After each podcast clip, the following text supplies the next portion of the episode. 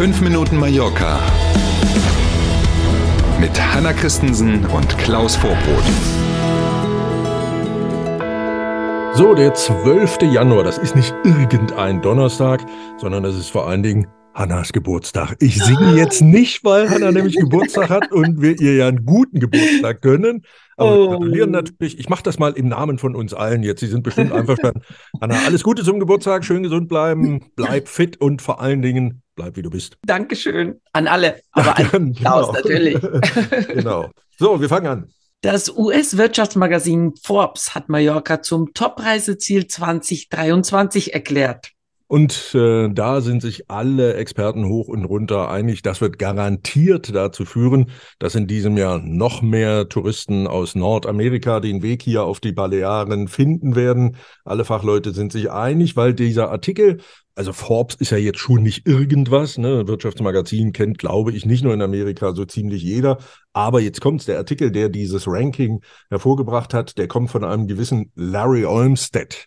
Den Mhm. muss man nicht zwingend kennen, kann man aber. Der hat mehrere Bücher geschrieben übrigens auch und ist einer der, ja, darf man wohl sagen, bekanntesten Reisejournalisten, die die Welt so kennen. Und der hat tatsächlich ja fast überschwänglich von Mallorca geschwärmt. Ähm, vor allen Dingen eben Natur, die tolle Küche hier. Palma als Stadt war ein wichtiges Thema und die vielfältigen Möglichkeiten für jeden Typ irgendwie hier einen tollen Urlaub zu haben. Also mehr Ruhe oder mehr Sport oder gut essen oder ein bisschen wandern, Radfahren und so weiter und so weiter. Das las ich fast wie ein PR-Artikel, muss man schon sagen. Forbes hat ja eine Liste der Top 5 Reiseziele veröffentlicht und Mallorca liegt auf Platz 1. Das ist richtig. Folgen also vier weitere und zwar in dieser Reihenfolge. Platz zwei geht auf der Liste an Australien als Urlaubsziel. Dann kommt auf Platz drei die Türkei, auf Platz vier Bhutan. Wir wissen schon, da wo glücklich sein in der Verfassung steht.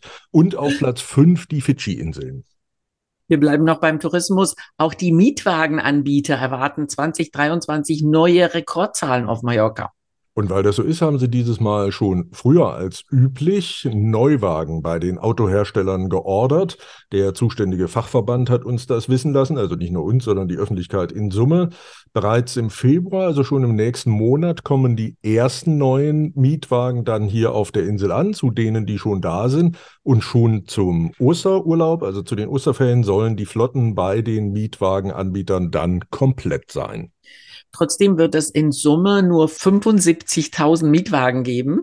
Äh, Das waren vor Corona deutlich mehr. Waren es wirklich. 2019 zum Beispiel waren es rund 120.000 Mietwagen hier auf den Inseln. Und die Obergrenze von 75.000, die ja auch 2022 schon galt, als dann mal alle Autos da waren, ne, die deutet natürlich schon darauf hin, da muss man jetzt nicht den Stein des Weisen in der Tasche haben, dass die Preise wohl in diesem Sommer kaum günstiger werden, Mhm. als das im letzten Jahr so war, logisch. Mhm. Möglicherweise ja auch ein bisschen Kalkül der Anbieter, aber das ist Ja. Mhm. Spaniens Wirtschaft zeigt sich aktuell stabil. Neueste Schätzungen gehen davon aus, dass Spanien eine Rezession vermeiden kann. Was in diesem Jahr, wenn man es mit allen anderen Ländern vergleicht, wirklich ein Erfolg wäre. Der Internationale Währungsfonds sagt ja auf der Welt für rund ein Drittel aller Wirtschaftsnationen eine Rezession, also einen Rückgang der Wirtschaftsleistung voraus.